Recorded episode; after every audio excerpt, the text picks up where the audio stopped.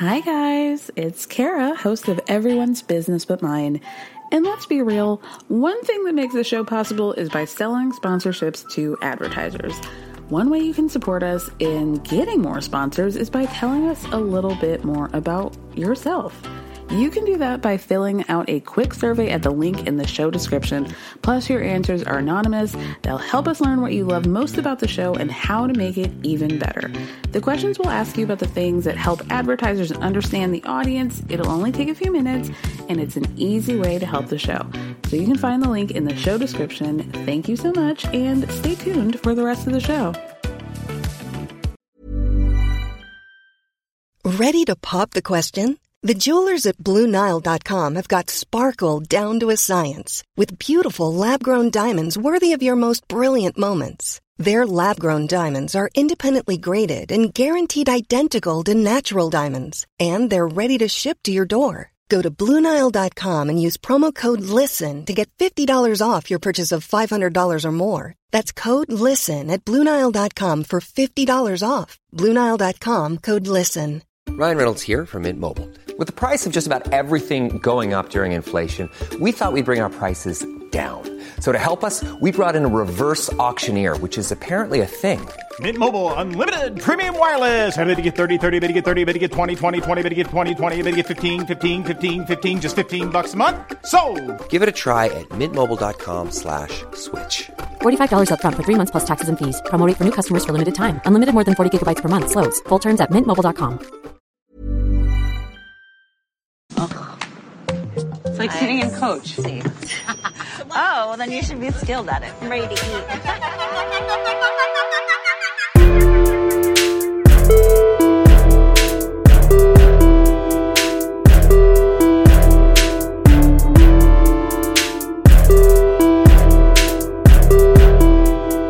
Hello guys, welcome back to another episode of Everyone's Business But Mine with me, Kara Berry. It's our Housewives Friday, talking all things New York and Salt Lake City. Join with me this week is my friend and yours, Sam. Hey, girl. Hey. We are glad to be here. I'm happy you're here. We're actually coming off of some breaking news. The Winter House Season 3 trailer just dropped, and I think we both have we haven't spoken about it, but I'm assuming similar thoughts about it. So, do you just want to give it a grade off the bat, A through F? I don't even know what to say about that because it literally feels like they just took a bunch of random footage and just slapped it onto a trailer because absolutely nothing made sense. Yeah, they really leaned heavily in the beginning on some like almost like challenge-esque vibe. Like, yeah, Captain Sandy's gonna be here. We've got like the Avengers of Bravo people from Family Karma. It's giving Infinity War. Yeah, exactly. And Kyle Cooke is like Thanos. I don't know if that's a correct reference, but it feels right to me. But oh no, is Kyle?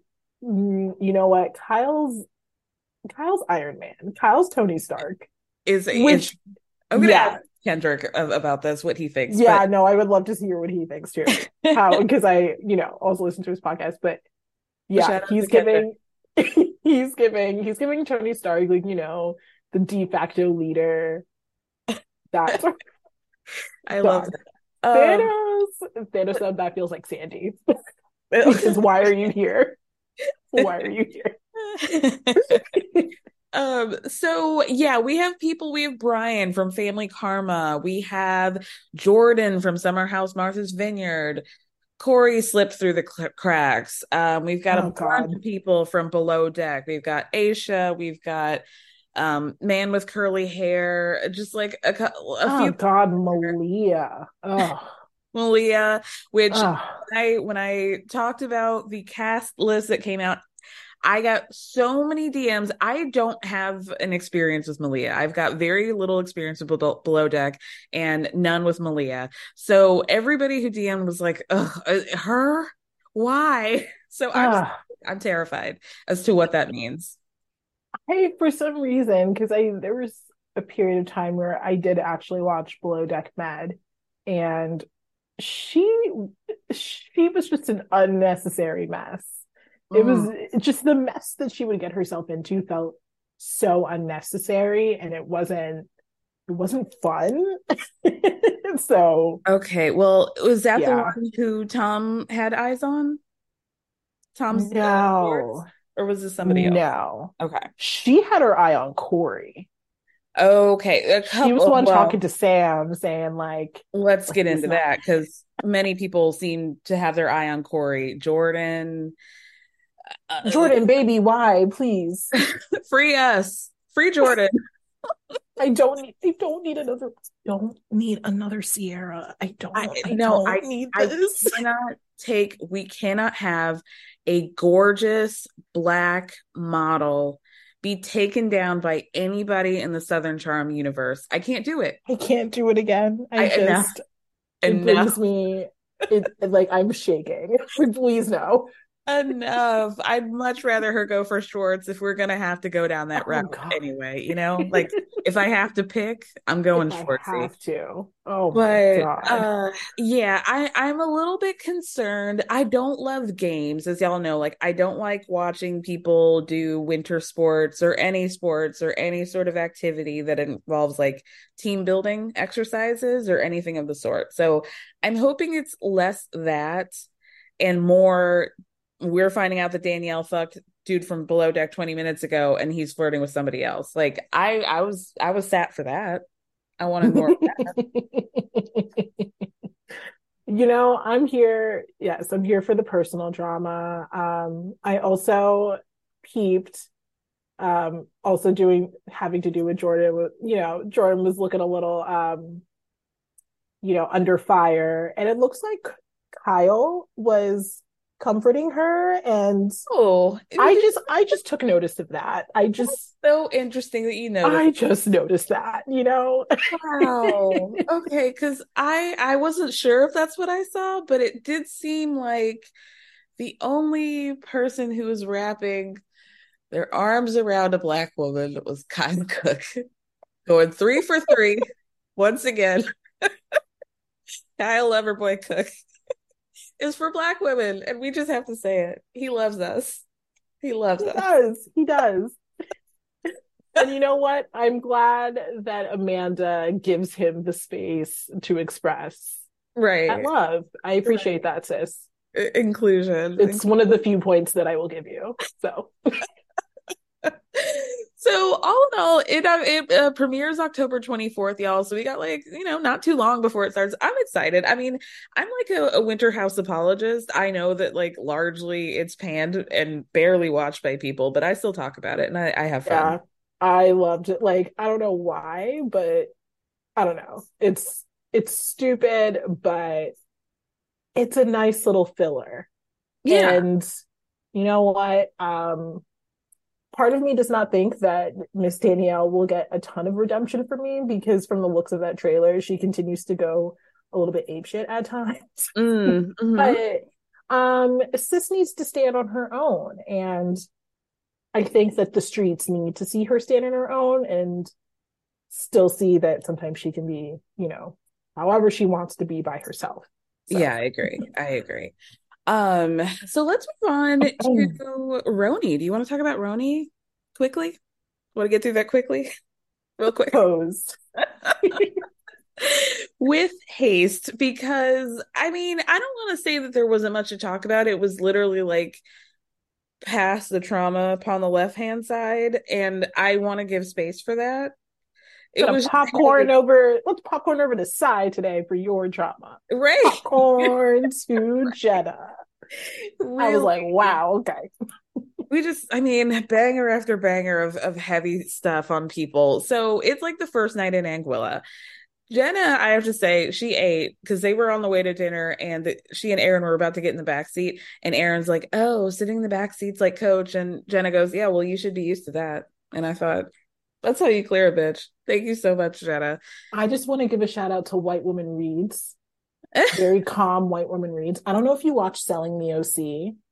I think I need to start because oh my god, Kara! Like let me tell you about how me and my, like, it's one of the few reality TV things that my boyfriend, that I've been able to get him obsessed with. Really? But there was just like such a, like this season, such a wonderful little read moment that I was like, wow. Okay. And sometimes that's how a white woman clears a bitch, very calmly, with just perfect logic. And I love me some logic. The Virgo moon in me was like, I'm fed. So do you have an appreciation for Kim Richards like I do in her white woman reads? Because to me, nobody does it like Kim Richards. Hers scare me. Oh, they give me anxiety. I don't know what it is. Like, hers are so, like, they're so chaotic that they scare me. They're really chaotic. Whenever I watch the Amsterdam fight, I'm always like, I should be on your side, but I'm actually so scared of you that I can't 100% do it. I maintain that she is the only white housewife who I could see actually going toe to toe with anybody in Atlanta and being like, okay, that might be a fair fight. It might be giving it in the U.S. fairness. She might get beat up though. She'll get her ass beat. Oh yeah, she'll do it. She can't handle that. She, I feel like, had beef with, they did like a show called the Mother-Daughter Experiment, and I feel like she had beef with Lindsay Lohan's mama, and that was a time.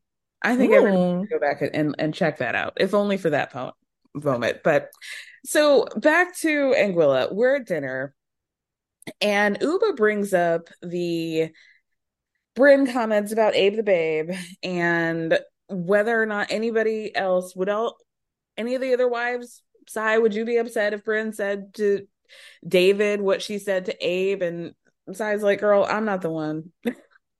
I don't care about my man enough for this. But basically, Brynn is like, she tells Aaron that she wants Aaron to apologize to her.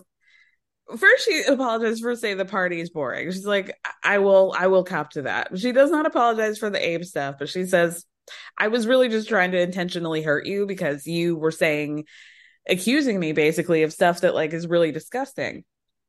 But Aaron's like, okay, so you're apologizing for saying the party was boring, but not for talking about divorce and like wife swap and whatever. But Brynn's like, listen, it was bad timing. Like, sorry, I don't know what to tell you. Jessel's still on her side that it really wasn't that big of a deal. But Ubah's like, y'all, that's bullshit. Because if somebody was talking to your husband, Jessel, like that, you would be mad. And Jessel's like, it depends. I don't know. Where do you stand on this? Okay. I find, again, I think this is like the Virgo moon in me, which is really on fire in the gloriousness of Virgo season right now. Sure. But, like, I don't love Aaron, but I understand her. And I understand her need for her boundaries, because it is like a very logical boundary where in abstract you would think, I don't care about that and I'm not going to care about that. But in reality, if it did happen to you, you would feel some type of way about it. To say that you wouldn't care is to say that you wouldn't have any positive or negative feelings about it, that you would be indifferent to it. And quite honestly, there's very rare cases in which we don't care or have any sort of emotion about something, right? So right. It's hard to say that I'm not going to care about that. If you feel happy about it, you care about it. If you feel disappointed or like angry about it, then you care about it, right? Mm-hmm. So I don't know. I think that in logic, she's right, sure. It might have been too much emphasis put on it, but really, this all could have been avoided if Brynn wasn't such a whiny, I don't even know. I enjoy Brynn, but imagine being like, you owe me an apology for saying that I would do something. What you said, what you accused me of hurt my feelings, and so I deserve an apology for that. It's honestly masterful, I think. It's hilarious. It's very funny. Very funny. I would have laughed in her face. She got the apology. Listen, Aaron, I'm not going to say Aaron is better than me. Aaron is weaker than me, because I would have stood 10 toes down on that. Like, bitch, I'm sorry. No, that's not how this works. Yeah. And honestly, like, Brynn, you're not going to tell me what you did was a Larry David bit. Okay. I'm not going to hear that from you. No, it wasn't. Yeah. If she would say, like, I wasn't flirting with Abe definitively, and like, She was, but she wasn't. She was trying to get him, but she was being flirtatious. But she was being flirtatious. Yeah. It's totally fine. Not malicious, but flirtatious. Right. But also, as we all say all the time, intent does not equal impact. So, you know. Yeah. True. Oh, how the tables turn. So then we go back to business class gate with Jenna, and Jenna's like, seriously, guys, do you really think that I didn't go with you guys because I didn't want to fly coach? And they're like, Sai mostly is like, yeah, I do. I at least think that was a big part of it. And so Jenna says in a confessional, anything that I say under anesthesia doesn't count. I did fly business class, but who cares? And that's what I think. Exactly. Yeah. Because I'm sorry. Why should she fly coach? None of y'all should have been flying coach. Yes. How unfortunate that Rinna had to bring the logic to the conversation. I'm sick about it. Broken lip. Broken lip is right twice a day. You know what I mean? So why are y'all flying coach anyway? Wouldn't fly coach if you were given the opportunity. No, at all. So then Jenna gets called out for giving gifts to people and for not sharing her life and how she's telling random people at her casting about her real name, the genitalia of it all, and how Brynn is like, well, I had to find that out through Sai, and Sai ping-pongs back is like, well, I only hear I find out about you from other people, and yeah, I just feel like, Jenna, you're not that comfortable. And here's the thing, is that in the flashbacks of Jenna not wanting to talk about things, it's always about the relationship that she said very clearly the girl didn't want to have any parts of this, and they also clearly broke up because she's about to be a lot more visible with being on the show. So leave her alone. Ask her about anything else. I think she's been very open. Mm-hmm. I don't really understand this. It feels one, I think that Jenna just has a love language of gift giving, and I love that for her. I would love that for me. Right. Listen, I get how anxiety inducing it can be as the person receiving it, because I have friends in my life where their love language is gift giving, and they're so fucking good at giving gifts, right? But it's not mine, right? So then I always have I spiral a little bit, especially around the holidays. Wow, you just gave me the most bomb ass gift, and I don't know what the fuck to give you, right? Right.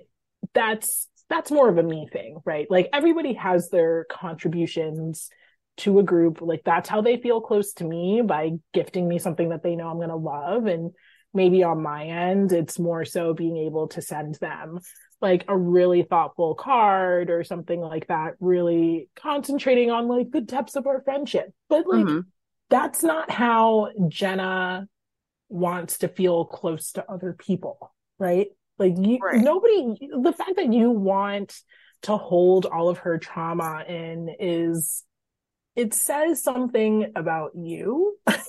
If you feel you need to know some all the terrible things that have happened in somebody's life in order to feel close to them, because there's things I have in my life that I love so very much, but do I know every single bad thing that ever happened to them? No.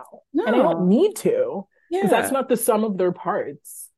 Exactly. And I wonder if you feel this way. I feel there was such the women are, I don't want to say that they're intimidated by Jenna, but they clearly hold her in this regard as whatever, Jenna fucking Lyons, which fair. But I also think that they also are just because she's this mystique in their mind, that she is somehow being elusive and that she has to be so giving, otherwise we don't get anything from her. I wonder if a lot of this is just they're making up Jenna to be bigger than who she is. Mm. Yeah, it's they need this for her to feel more humanized in their eyes. Yeah, and that could be a larger issue with the dynamics of the cast in kind of in a fourth wall sort of breaking, because we know that she is the one that kind of gives this cast the most clout and everything. So I think that they probably feel we need to find a way to humanize her, at least for us. Otherwise, this is always going to feel really uneven in some sort of way. Right, exactly. So, and like, that's understandable. But I think, of course, I think most of us can agree that the way that they are going about it is really disingenuous and really annoying to watch. So, yeah, like nobody, you do not have like, you don't have a right to like know somebody's trauma. And if you want people to open up to you and you want people to be a little bit more humanized in your eyes, I don't think this is the way to go about it. Yeah, just have a more natural conversation instead of like always approaching her in this like, you're this type of person. We can't get you to be what we need you to be, which is whatever version of open is in our minds. Like, it's just weird to me at this point.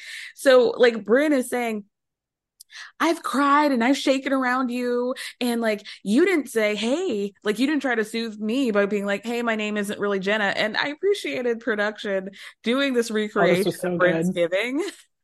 Brynn being like, yo, shout out to them. Be abusive and then being like, oh, hey guys, my name isn't actually Jenna. And for people like, huh? Like what? There was clearly no space for her to like say that or anybody, which is totally fine. Like it wasn't like, oh, everybody, you know, Brynn is making this about herself. It's just like, no, we're loving on you for a very specific reason. This is an event for you to open up. And that's it. Like it's so wild to me that it was so good. Yeah, it was such a good like way of just hitting home that, and clearly Jenna isn't one of those people where if you're telling them about like you're telling her about your problem, she's going to cut in and be like, wow, so this totally relates to my issue, right? And then all of a sudden we're not even talking about my problem anymore. Not gonna lie, I hate that shit sometimes, but she's just not that type of person. Exactly. And bless her for it. One of you on this cast has to be. Exactly. We need a little balance.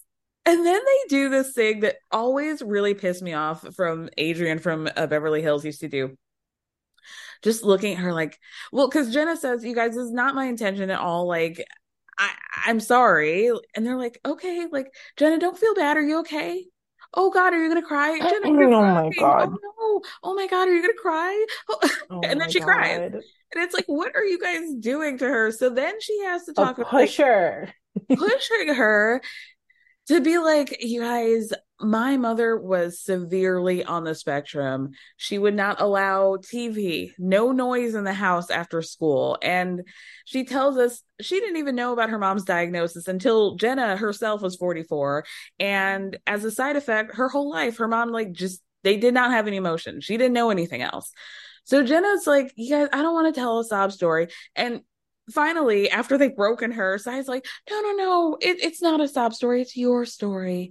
And so Jenna finally like lovingly checks them and is like, y'all, nothing is ever as it seems. Like, just next time, try to give me the benefit of the doubt instead of making assumptions, which is like, finally, hopefully they will give her a pass. And this is where I really had to crack up because all of a sudden, everybody's like, oh, Jessel, we don't know anything about you. Now, why has this never been an issue? All of them were like, girl, we know not a thing about you, Jessel. It's true. Nobody's ever been caught. Yeah. You've been caught. And you've been like hiding behind the trenches, hoping that they're so distracted by the other person they won't see you. Not gonna work, girl. Not even that. It's like y'all had zero energy to get to know Jessel, but it's all the smoke for Jenna not being open. Y'all don't even give a fuck about Jessel's story.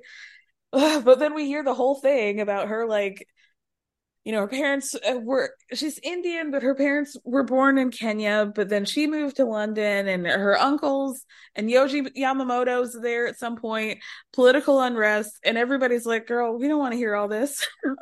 So not only did they not care, they were over it about 10 seconds. Oh my gosh. I mean, if she had just stuck with because I mean, I think it's interesting. I thought it was very interesting.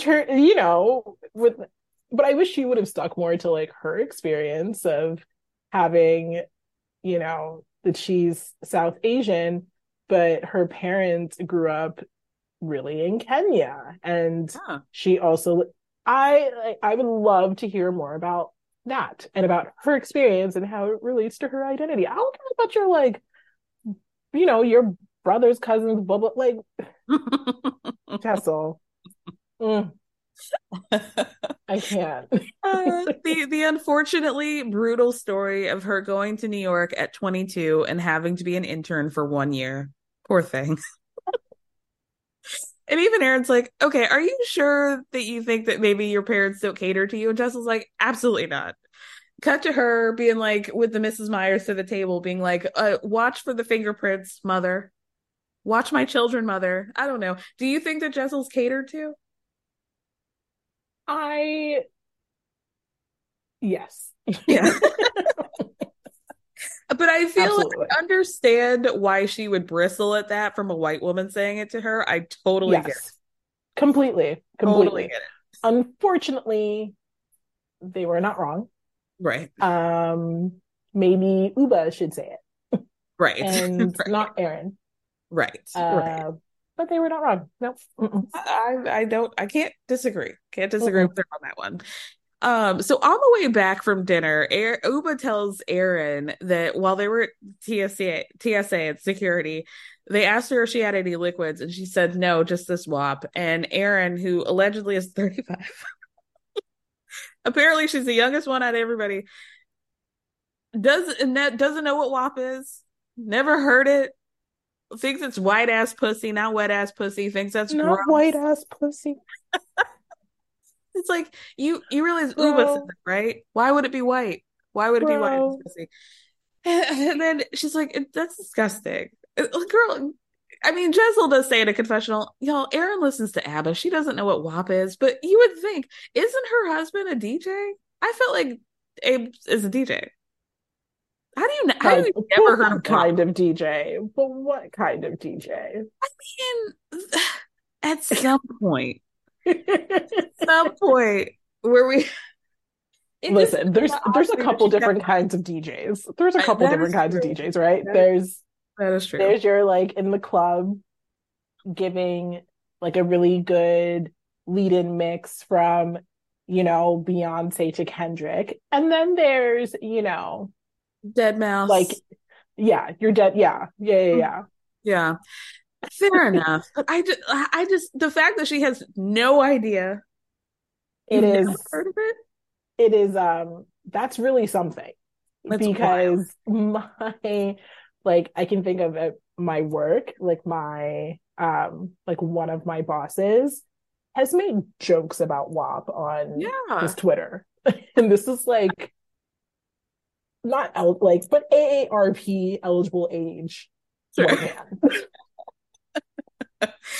don't get it. Maybe for that song was for Black people or very white people, and maybe no in between,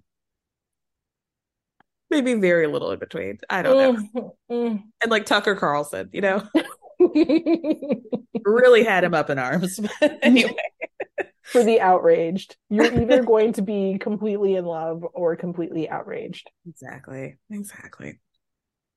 So the next morning, Ubah and Jessel are kind of they're kind of talking to themselves. Clearly Jessel's more team Jenna and less team Brynn than she's really been saying. I kind of am feeling more like a Jessel every week. I think she gets it, but she doesn't want to be too in the mix and get into it. But they're basically talking about how Brynn makes these arguments. They don't really make sense. And she's all all in. It's too much salt or too much sugar, no space in between. And nobody really had the space to open up at Brynn's giving, like Jenna said earlier. So then Jenna's a little bit emotional at the breakfast table. Did you notice that Aaron only ate lettuce? Oh shit, did she? Yeah. I saw her just a plate of lettuce. Not even a vegetable. The caviar is making a lot more sense now.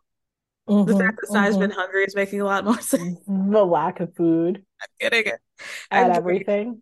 Mm-hmm. Yep. Oh, wait, did we not address Sai completely trying to cut off like all the arguments because that bitch just wanted to order her food? Was that? I don't remember what that was, but I just was like, ma'am, we need to talk.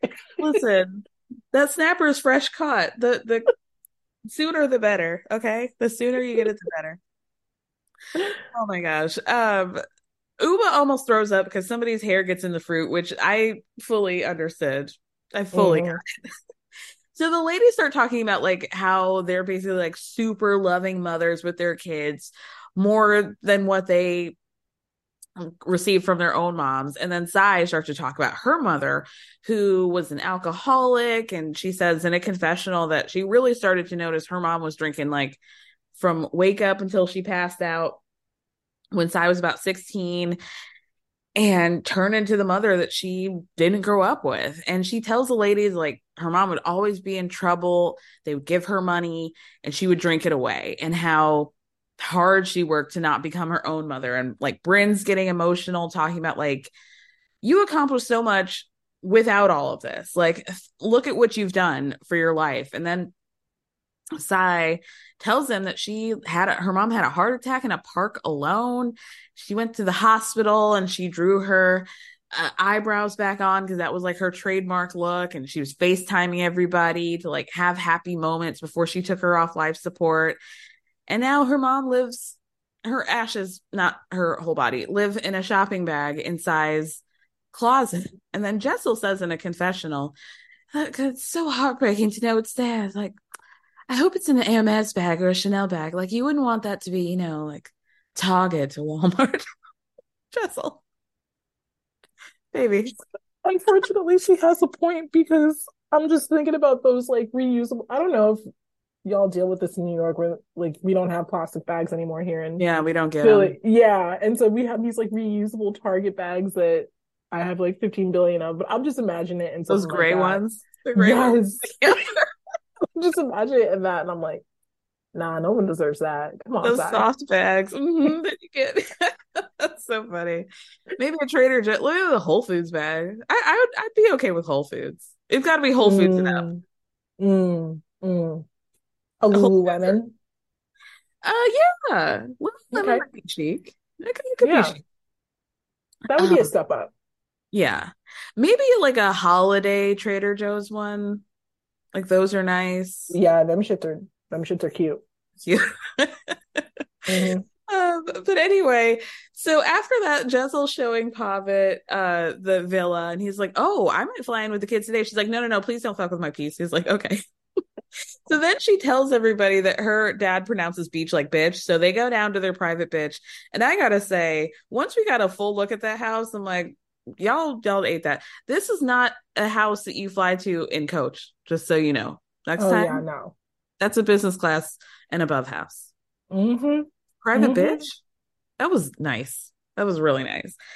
Brynn and Aaron tried to get Jessel naked wasted so that they can take hot pictures for Pavitt, and they're really stuck on this like, you guys gotta fuck immediately. Why aren't they fucking? They need to fuck. I need them to fuck so bad. So Brynn tries to get Jessel to sun her yoni, and she says no. And then after that, they do a photo shoot.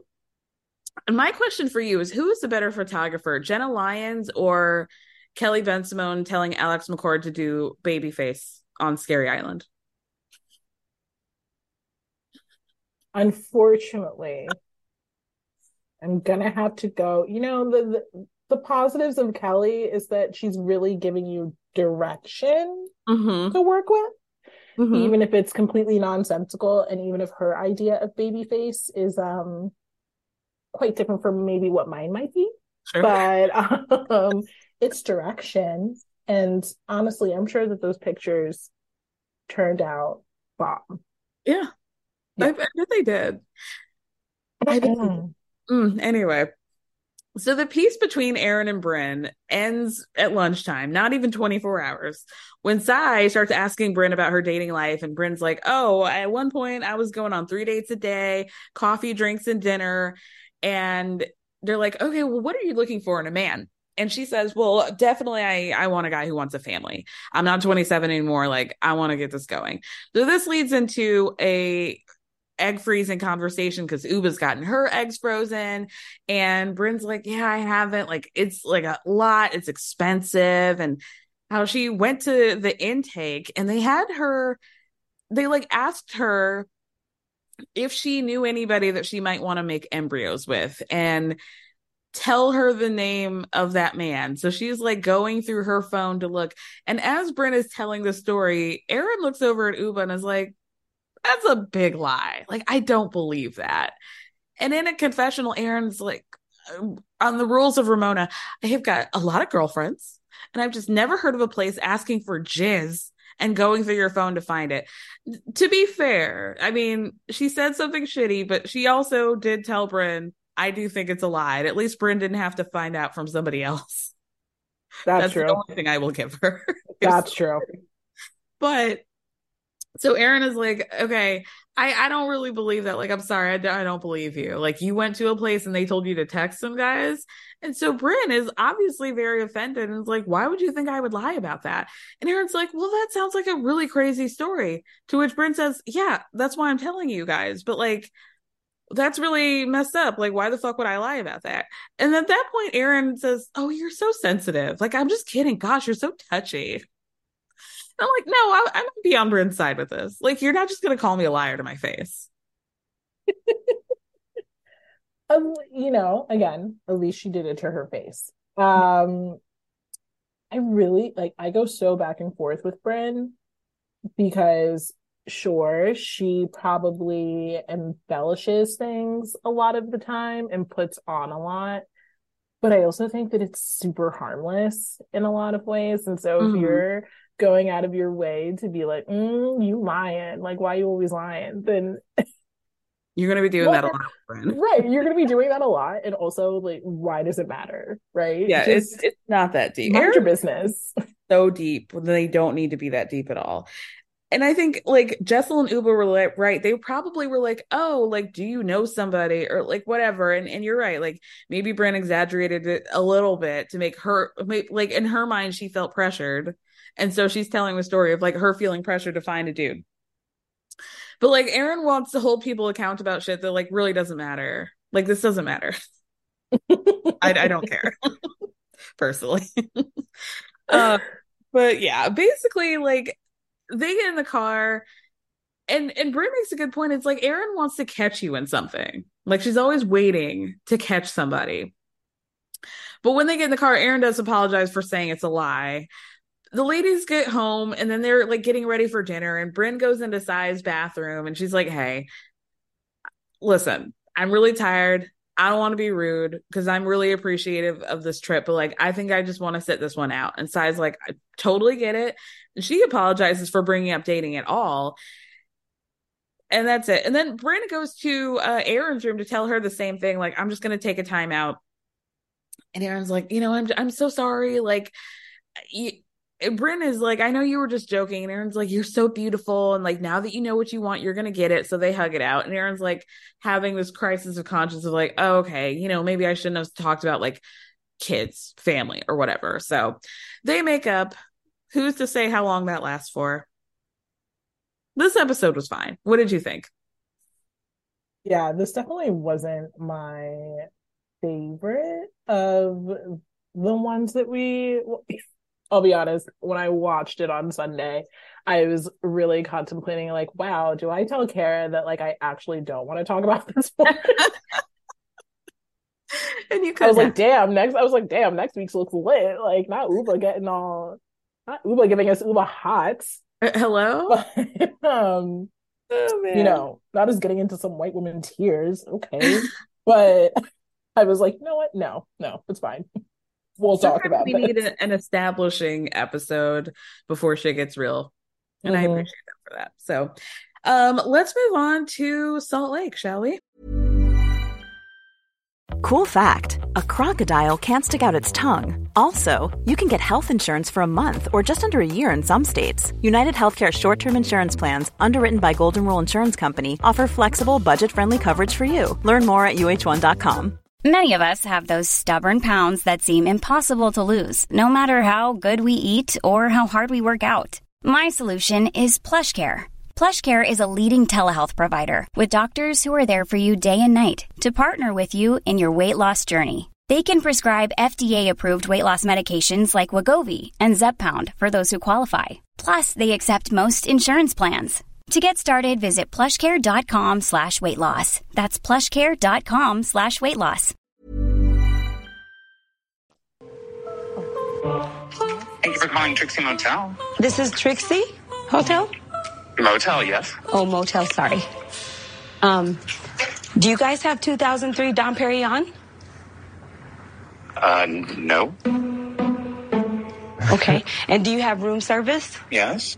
We have a full bar, and then for our food, we have 1 to 2 person shareable pizzas and like cheese board, but like we don't have like a huge menu. Okay. Have a great day.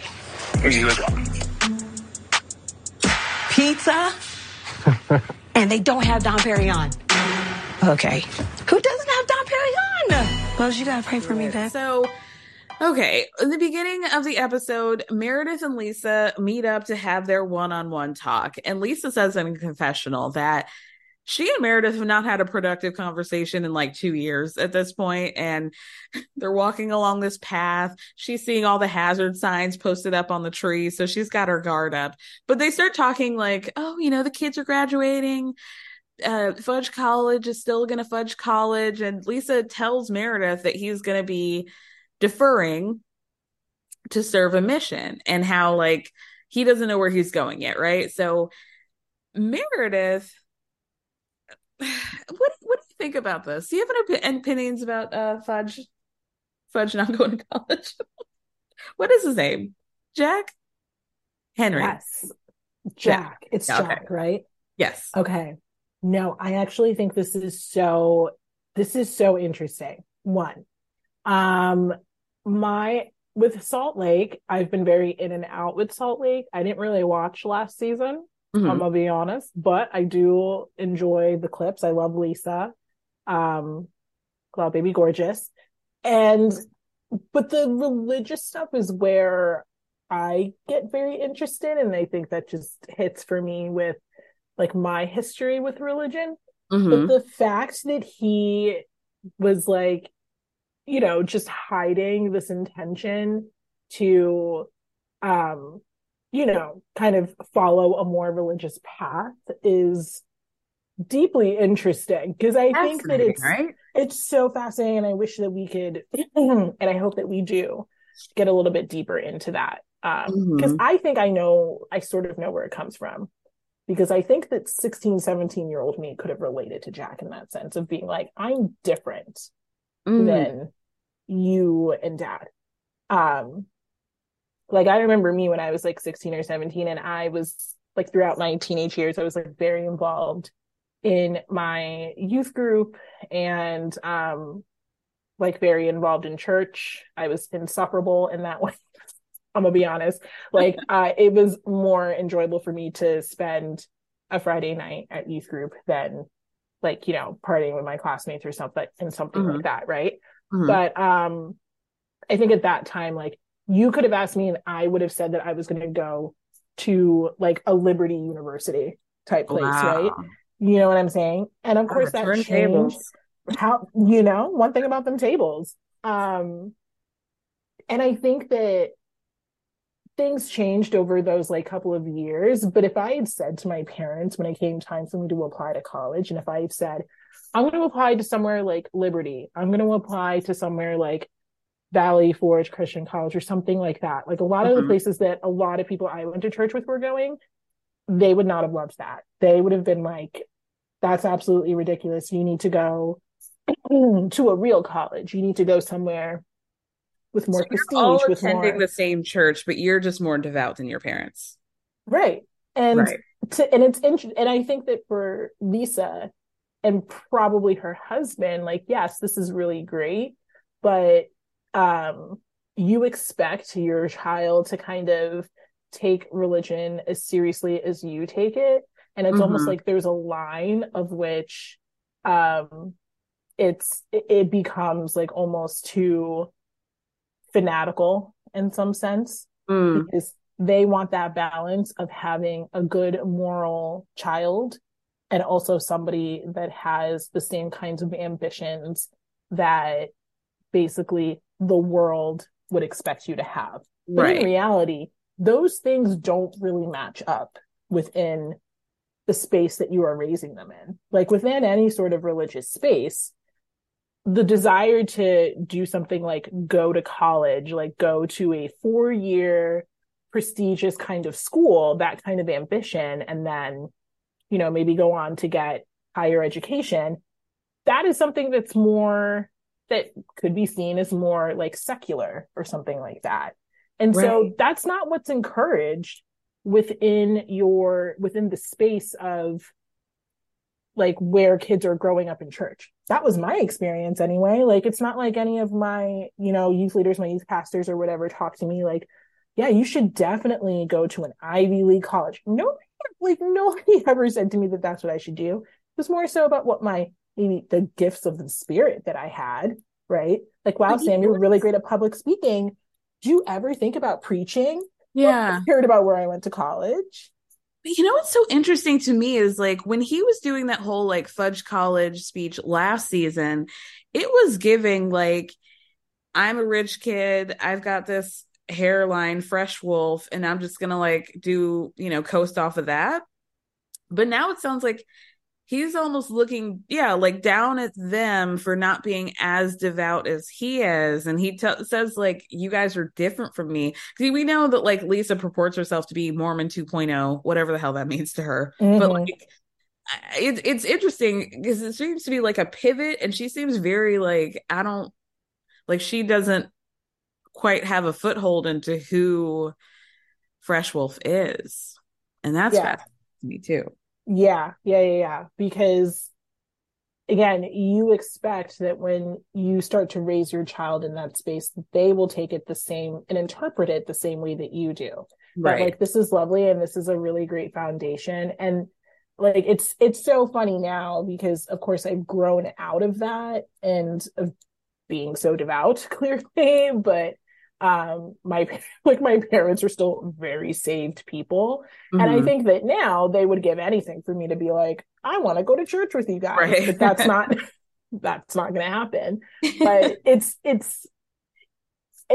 kind of like, there's only two extremes, right? Mm-hmm. And that ability to kind of be in the middle, maybe that's something more for, that Lisa is able to do. But, I think that when you're a kid, still, and your brain is still like developing, I don't think that there's a space for that kind of balance. Yeah. Right. Yeah. Absolutely. And I think that's where he is, and I think that's really interesting. Yeah. And I also get the sense that Lisa's like chin up about this. I don't think I don't get the sense that she's like terribly happy about it, but she's like keeping it cute. So she's trying to be supportive and trying to be like, it's fine. He's really excited. Yeah. I'm like, yeah. Oh, you ain't got a lie to kick it. It's all right. I wonder like how much of that is her personal feelings and how much of that is she scared because, you know, the Mormons don't have the PR is not so great, you know? The PR is not the public great. Reaction is middling at best. The PR is not great. And I think within all, like a lot of sects of Christianity, like when you become that devout, you do start to, even though of course the core message of Christianity is to not be judgmental, when you get too deep into the paint, you become judgmental, right? Mm-hmm. And imagine Jack years from now, like Barry, he's not doing it.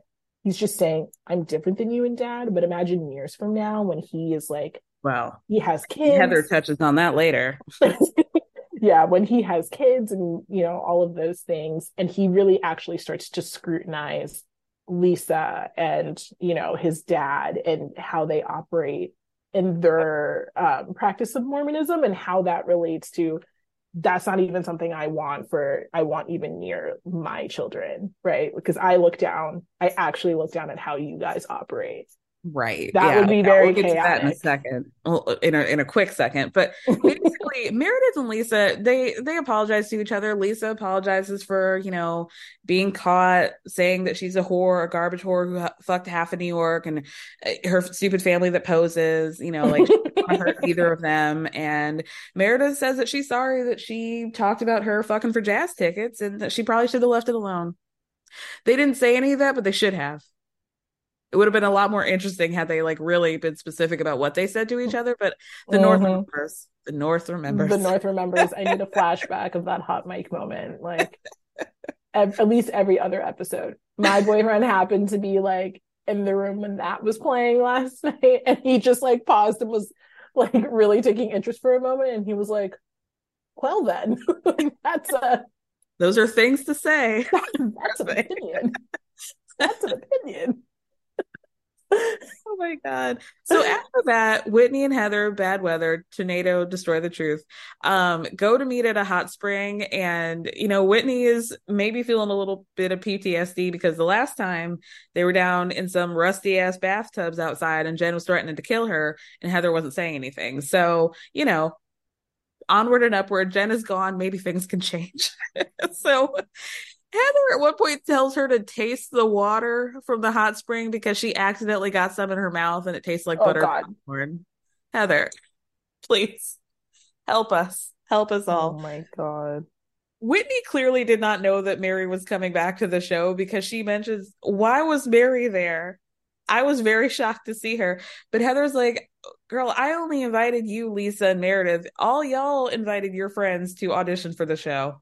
Y'all did that. So Whitney was like, oh, so is that why Angie K was there? Can I ask why you didn't invite her yourself? And Heather's like, well, we're just not that close. But we find out that Heather and Angie have known each other longer than Heather's known Lisa in her good time gal era in college. They've known each other since Mr. Carter's math class in 10th grade. But then Heather says, I thought that Angie had naturally curly hair, but it was a perm. So yeah, I've got a little bit of trust issues with her. So she says that I screamed.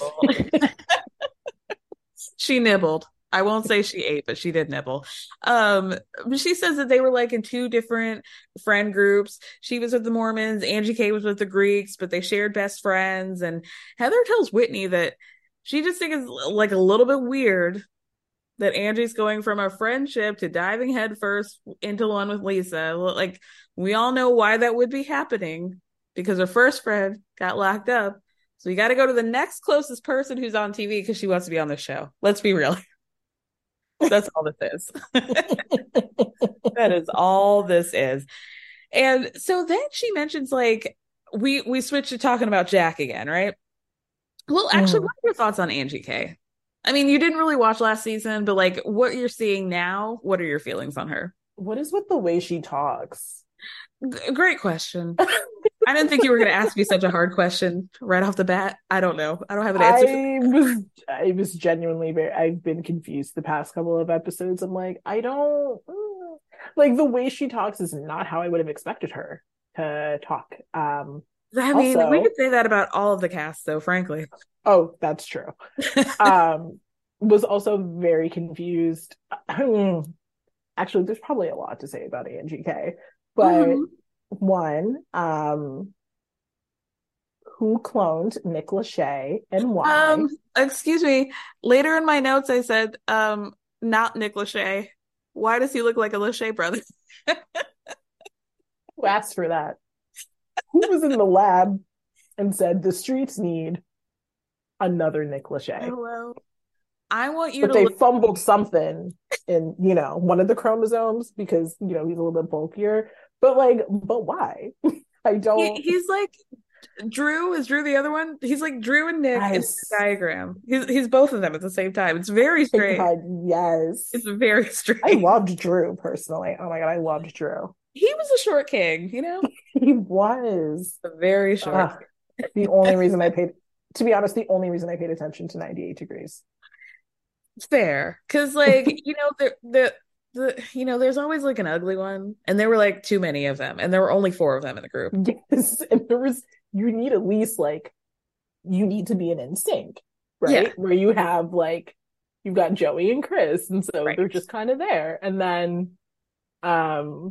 then you can decide whether you're a JC or a Justin, which says a lot about you as a person, but or Lance, which says even more about you as a person. And sure. I don't want to get into it, okay? That might be my truth, but I'm not talking about it. We're not going to talk about those suits last night.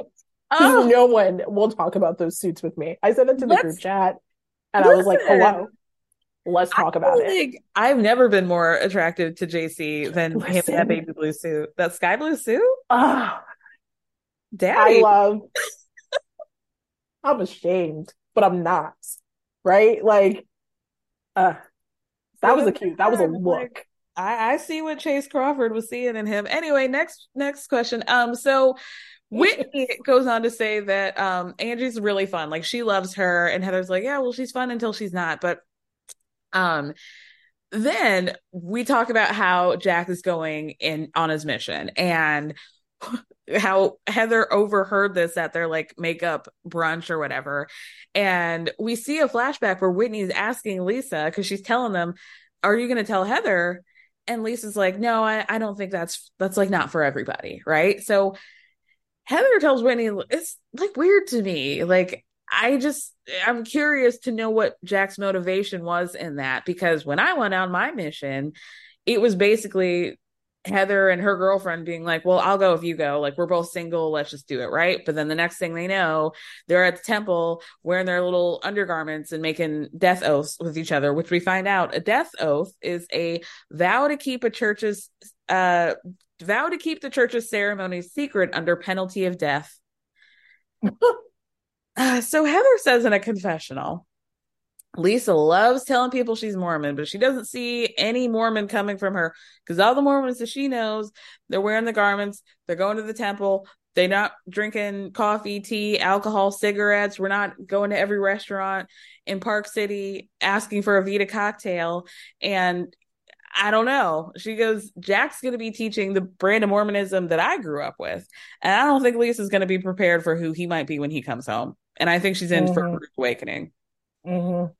Interesting, very interesting. This is like the most fascinating thing that Heather said about religion in a long time. It is. I think I was of two minds about it. One being that like she's definitely right about Jack. That's definitely what I was getting at. But like I think that his devoutness is definitely gonna, in this mission, will change him in ways that Lisa isn't prepared for sure.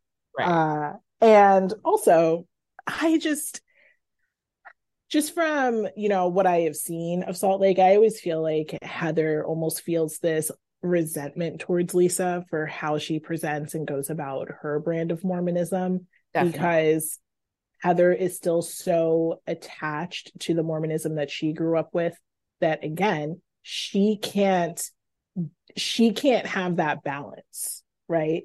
Mm-hmm. She can either be only on like one extreme or the next, that either I'm a good Mormon or I'm a bad Mormon. Right. So she's rolling with the brand of like being a bad Mormon. So she's, you know, really leading with the brand of being a bad Mormon, but in reality, it doesn't have to be black and white. It can be very much in a gray area where these are the things I believe, this is what I take from this, but this is also how I live my life, the way that Lisa does. And, you know, just the fact that she always calls attention to that sort of thing. I'm like, your resentment is showing, Heather, and I'm going to need you to maybe put on a sweater to hide that a little bit better, because it's cold out here. It's real cold out here. Mm-hmm. Yeah, I feel like Lisa's probably going to come for her about this. Like, she has this insight that I appreciate, but I also know, I don't know if this is like Whitney says, like, I think it's a terrible idea for Heather to be inserting herself into Lisa's son's life choices, especially. Absolutely. And just because you wrote this book doesn't mean you have the right to tell other people how to do it, which she's right about too. She's right about that. Yeah. Lisa's going to light her up. That's one of those few, because, you know, leave the kids out of it, that sort of thing. But I think that there's nuance to that, you know, that thing that most people don't understand, you know, nuance. The hunch with that search. But I think like when you're talking, in this case, when you're talking about like a child's choices and being confused on them, mind your business is what a parent will say. Yeah. I think we all, like, as a society have agreed, like, if a child chooses to be religious, provided it's not like a full-on cult, if they choose like a you know, the one of the list of accepted religions that we have in America, or just like not frowned upon, that we just like let them cook, you know? I think we and they'll figure it out. Right. They will figure it out. Right. So then we get the horrific news that Seth and Meredith are coming out with a podcast because I'm guessing because Podcast One or somebody gave them a deal. Everybody be getting a podcast. I'm like, damn. Everybody. I gotta restart some shit. Like, ugh. Does anybody want to hear 20 to 30 minutes of Seth and Meredith discussing their relationship? Anyway, next. So fortunately, Meredith decides. Brooks does.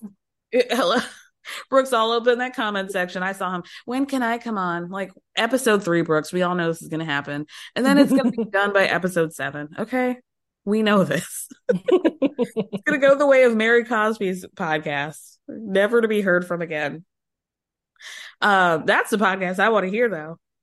I want to hear Mary. Oh, good God.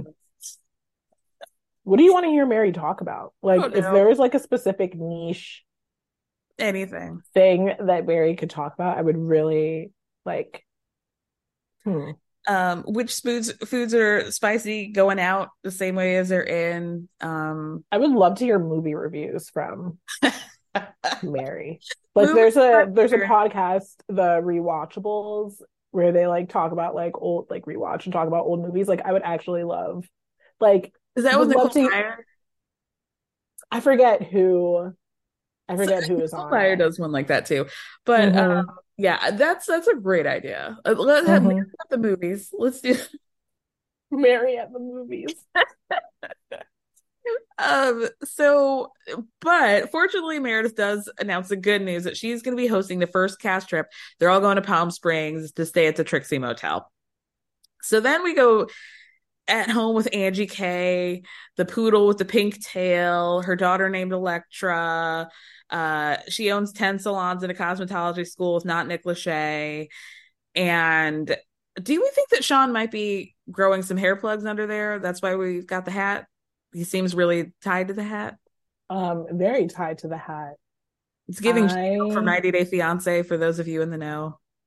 He just needs to shave it. Unless he's ashamed of the shape of his head. Which for that, I have some sympathy. I mean, but he's in the hair industry. So I'm just like wondering what's going on under there, you know? Because he knows. This is not just like a random man who doesn't know about hair. He does. So what's happening? Yeah. We're going to find out. Maybe it's his exposed brain that he is the actual other Lachey brother. That's what we're hiding. We can't hide. On some like witness protection type shit. Protection from what? I don't know. Who's to say? So did you feel like Angie in her like at home with Angie scene was really laying the foundation of like, I'm about to have trouble with my husband because I work too hard and our 11-year-old is sharing a bed with us. Like we're not fucking clearly. And my husband's just like hanging by a thread. Is that what you were getting? Oh, 100%. Yeah. Okay. The child in the bed is a choice, a real choice. Yeah. Mm-hmm. Angie basically tells Sean that she is like, you know, she wants to be friends with Heather and like move forward. But again, like I know what I'm looking at. She wants to be on the show and she knows that her key is Heather. If she wants to continue filming, she's going to have to go with the big dogs. So this is how she's going to go about securing her snowflake. Then we go over to Monica's house, where she and her mom, Linda, are working on orders for her baby swaddle business. Monica gives us the tea. She's half Colombian, half Portuguese, born in Boston, moved to Salt Lake about 10 years ago and her mom followed her. And now she lives 3 minutes away from her mom and her grandma. So they just have this like little Portuguese coven going on all the time with the girls. It's like it's a vibe. It's a whole vibe. And the grandma's screaming at everybody to be quiet with a knife in her hand, screaming at everybody about how she doesn't like how loud it is. True grandma behavior. And just wielding. Same grandma. Same. Everybody pick one. So Monica explains that she was raised in the Mormon church, but she struggles with her experience in that. More on that later. We'll get into it. But back to the baby swaddles. This is like giving typical Mormon millennial wife to me. Like her husband was bankrolling everything and she had her little hobby, her little side hustle, doing these like cutesy Chelsea from Teen Mom print baby accessories. And it was just like little change, right? But now that she's broken up with her husband, this is like a lifeline for her and the daughters. So Monica asked her mom, like, can you watch the kids while I'm in Palm Springs? And her mom's like, she's a cool mom. You can tell she's young. She's funky, fresh. She's sitting there in her sports bra saying like, I got 2 hours with your kids before my head starts to swell. You want me to spend 3 days with them? I can't do it. Not happening. And then poor Monica tells us and her mother that she's like really nervous about this because she's feeling very out of her league. Very like, it was giving me shades of Brandy Glanville. Mm-hmm, mm-hmm. Like she's not like the other girls. She doesn't have the coin. She's out of this relationship that was pretty scandalous in its ending. And she's like trying to make ends meet. Single mom who works 2 jobs. She loves her kids and never stops. But also she's like with these chicks who are in head to toe Louis, head to toe Gucci, going to snowball fight with each other and eat, canapes in the snow. And so she's telling her mom, starting to cry, about how she went to the Louis Vuitton store and bought a bag because she just wanted to have something nice around them. And she didn't want to show up with nothing.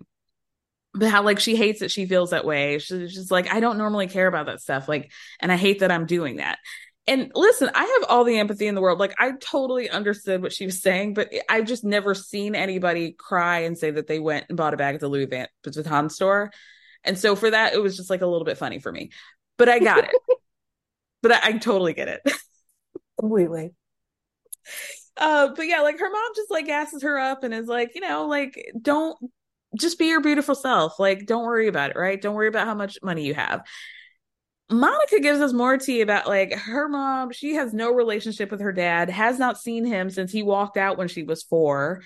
Her parents got into a huge fight. So she doesn't know if she's got siblings. She doesn't know if her dad's alive, doesn't know what he looks like because the mom got rid of all the pictures. She does know that her dad was gay and had a boyfriend and moved to Florida and has no other information about him. So yeah, I mean, that was basically it with Monica, but like, I'm loving her already. She has a very, very chaotic backstory. She has made me scream both episodes. Everything so she just says like, about her life, I'm like, what? It's just iconic behavior. I love her. I love her. She's gonna keep me watching. I'll be honest. Totally. Mm-hmm. Totally. Honestly, like if she had not been on the season, I would be bored. So bored. Yeah. So bored. So then we see Whitney and Angie. They have a double date with their husbands. Whitney brought dimples and Whitney explains us that like she and Angie bonded over the summer. They're doing that very heteronormative, trying to plan their kids to get married in the future. The thing that we have been talking about recently about not doing. But anyway, so Angie fully was like, you guys, this is the first time that I told Sean that I found him attractive in the 11 years that we've been married. Like, this is the first time I've ever said that. We never go out. Angie, why would you say that? That's terrible. That's not a compliment, babe. Not even dinner table discussion. That's like, look in the mirror and think about why you've never said that to your husband in the 11 years. Why would you do your man like that? Just cut his balls off right on the table. Why don't you do that? Like, right? Like, I don't know much about not Nick Lachey, but Put it right in the Isn't that bad? Right? What did he do, girl? Damn. So it seems like Whitney and Justin are like trying to figure things out. He's wearing crystals to help him communicate, and it doesn't seem great. It doesn't seem like things are great with them. And Angie talks about, like, you know, anything can happen in a relationship. Your kids, your business can take over. And Sean's like, yeah, you can wake up one day and be like, where's your spouse? And Angie's like, yeah, you know, he wakes up next to an 11-year-old, you know, because Elektra sleeps in the bed with us. And it's like, babe, that's horrible. Okay. It just hit me. Wow. In this very moment, the fact that that child's name is Elektra. Oh, my God. Whitney is horrified in a confessional. She's like, I'm stopping my felt self from wondering when and where they have sex, because that's really none of my business. Like, yeah. Hopefully they don't. I don't know, girl. I don't want to know about that, because none of us. Please don't. There are many mandated reporters out there that don't want to know about that. Hello. And that's all I'm going to say. Keep it to yourself. Keep it to yourself. I don't want to know. Mario Winans, I don't want to know at all. So keep that on the lowest of the low, please. Oh my God, I am horrified. I'm just horrified that her name is Elektra, and like, right? It's tough. It's tough. Oh my God.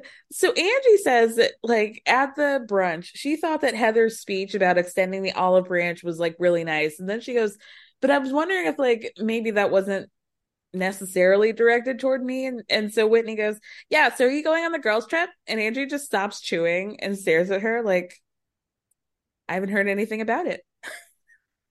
So Whitney tells her that it's actually Meredith that's hosting. And now Angie's really upset. She's like, but why wouldn't she invite me?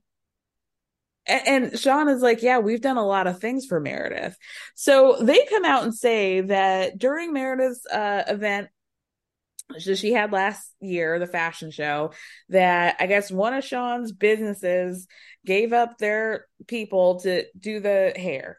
And he said that that location lost a third of their revenue that day, I guess, doing the fashion show.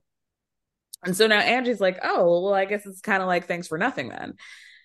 So then Whitney's like, you know, I just really don't get why Meredith is planning this trip about team building and bonding, but you're excluding Angie. Like, it's just really bad energy. And then she does that arm thing to cleanse her aura in a confessional.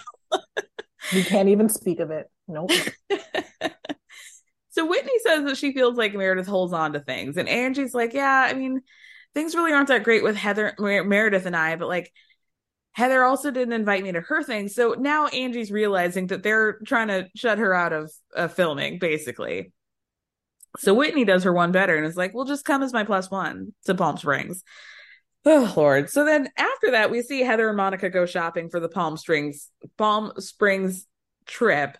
And Heather starts off being like cute to Monica, being like, oh, yeah, like, you seem like you've got really good energy, until she finds out how Monica knows everybody. And she's like, oh, you know, Jen? Oh, you're actually friends with Angie K through Jen. And she's like, yeah, well, I'm not friends with her. It like just immediately turns on her, but like has to really fight it. She really fought not turning on Monica immediately. And I don't know. She's like, I just don't like Angie. She just seems like really catty and jealous, and I don't want to invest in her. Like, I'm just not interested. Like, we've known each other forever, but like, I don't care. And to be fair, Angie did go on TV and say that Jen and Heather were doing Barbie scissor kicks with each other, and that Jen then clocked her in the face after they fucked each other, which, you know, I could see why Heather might feel some type of way. Even when we're on a budget, we still deserve nice things. Quince is a place to scoop up stunning high-end goods for 50 to 80% less than similar brands. They have buttery soft cashmere sweaters starting at $50, luxurious Italian leather bags, and so much more. Plus, Quince only works with factories that use safe, ethical, and responsible manufacturing. Get the high-end goods you'll love without the high price tag with Quince. Go to quince.com/style for free shipping and 365-day returns. Planning for your next trip? Elevate your travel style with Quince. Quince has all the jet-setting essentials you'll want for your next getaway, like European linen, premium luggage options, buttery soft Italian leather bags, and so much more. And it's all priced at 50 to 80% less than similar brands. Plus, Quince only works with factories that use safe and ethical manufacturing practices. Pack your bags with high-quality essentials you'll be wearing for vacations to come with Quince. Go to quince.com/pack for free shipping and 365-day returns. Probably not her finest hour, but I will say it's a logical explanation for the weird allegiance you had to a criminal. But yeah, I don't know. Yeah. It's kind of how I feel about like cousin Courtney and Drew and Ralph. Like, if not getting dick from Ralph, why are you dick riding him so hard? What is all this energy for? What is the point? I'd almost get it if you were like, kissing definitely get it or whatever. It would make a lot more sense. But this is getting weird. This is getting real weird. It's getting really weird. Speaking of familial people fucking, Monica tells Heather her backstory, which is that she was raised in the Mormon church, and Heather's like, "Oh, I didn't think that at all. Like, should we been drinking that champagne that we just drank?" And Monica's like, no, definitely we should have. So then she explains like her mom converted and she was raised in it, married in the temple, and then was excommunicated. And Heather goes, "For what?" Monica says, "For fucking my brother-in-law for 18 months. You thought you were a bad Mormon?" Monica then has to clarify that it was her husband's sister's husband. Yeah, because didn't she get back, like, she and her husband divorced, and then they got back together, and then they divorced. I'm curious about where that happened in the timeline, because if this happened during the first bout of marriage, instant icon, because that man comes back and marries you again. Now that's a wop. That's some wop energy. Yo, big wop energy. Yeah, Mom, clarify with this. Was this the first time or the second time, or both? Or both. Ideally, I'm hoping for both. So, basically, then she says she admitted herself to the church. She went down to the bishop because she was feeling guilty. And Heather clocks it. She's like, "And he didn't get in trouble, did he? You're the only one that got excommunicated." And Monica says, "Yeah." And she says it was like basically one of the worst experiences in her life, because she's feeling bad about something that she did that was wrong. Thought, "I'm going to be honest." She ends up getting shunned. And then he has like no repercussions at all. And her whole life changes. Like, that really sucks. That really, really sucks. So Monica then says, and this is what really sealed the deal for me, "The smartest thing I've ever heard a new housewife coming into a show say is that I just feel like it's best to lay everything out on the table, because it always comes out. And the true power in owning your past and your present is that nobody can weaponize it against you, ever." Smart girl. Smart girl. You've been watching. And roll that beautiful bean footage. I loved it. I love her. I hope I don't regret this, but for now, we're standing. So Heather asked her, like, "Oh, did you stop wearing the garments?" Like, Heather's really stuck on these garments. This episode, she wants those garments back. She wants to be able to put them on, like, you think she does a week? You think she does? Because why are you so stuck on it? Like, why are you so stuck on it? She just feels like, if I put the garments on, I got to have them on every single day. But since you don't, you can just have them on a couple days a week. Right. Everybody needs a granny panties day, okay? Do you think that Heather gets drunk sometimes and just puts them back on? Just looks in the mirror? Oh, yeah.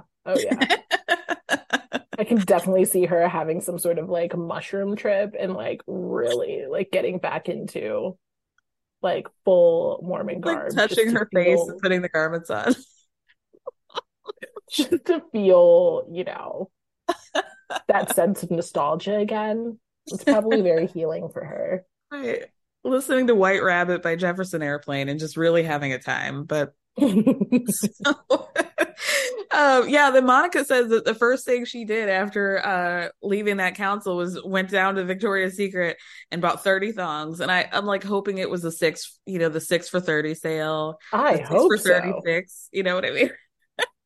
I hope so. And thongs, just thongs, babe. Just thongs. Ooh. Ugh.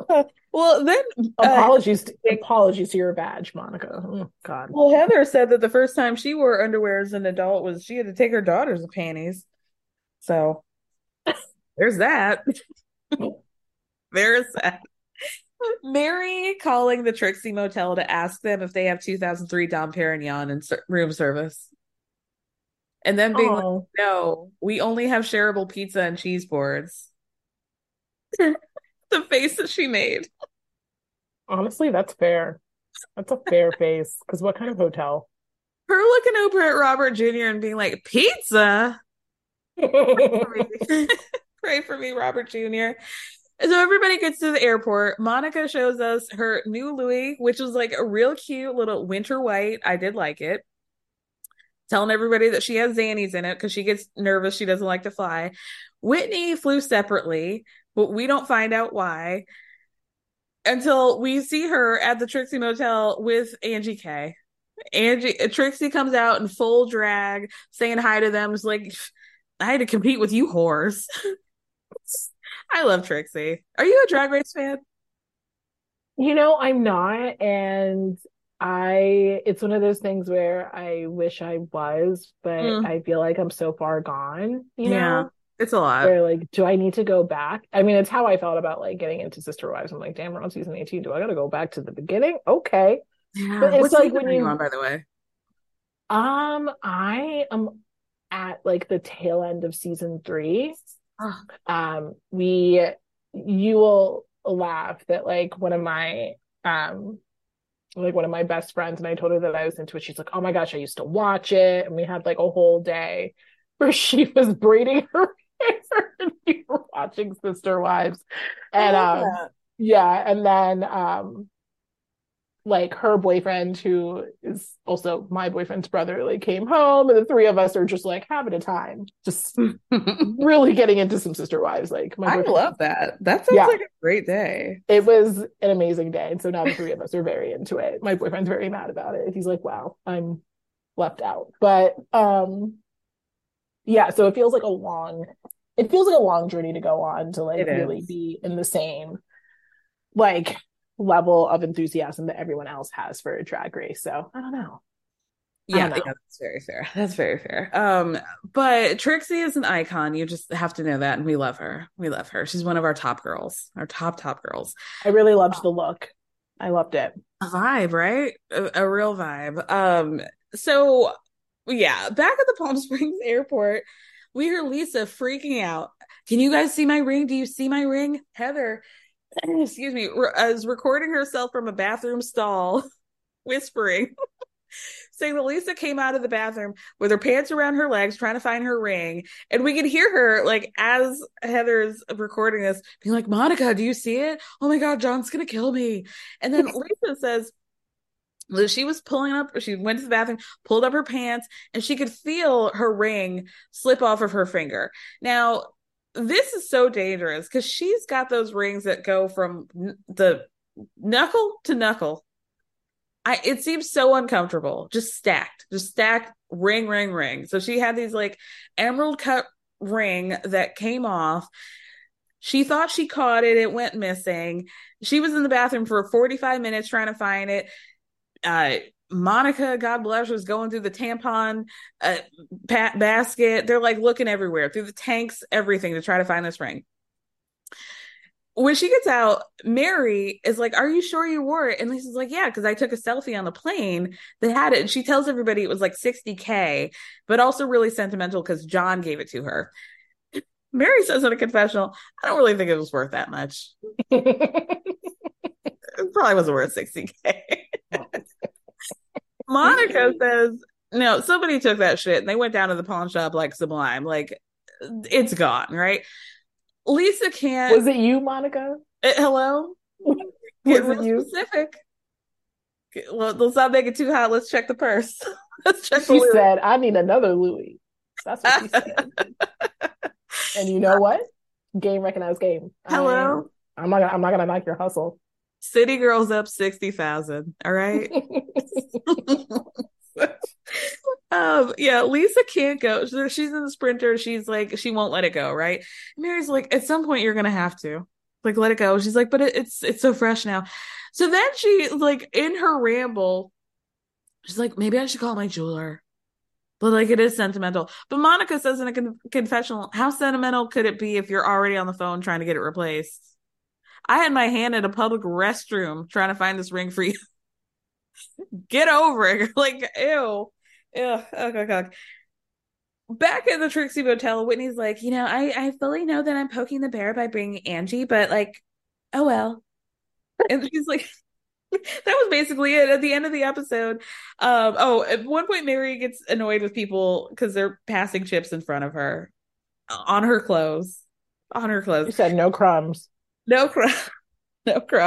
And yeah, basically that they get to the hotel. They don't know that Whitney's there yet because she hasn't told them.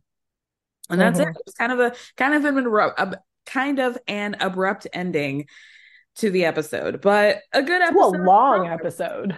Yeah. It felt long, but a good episode. It was long. It was until 10:15. I was dead tired, so I was like, I need y'all to wrap this up. I'm just tired, so.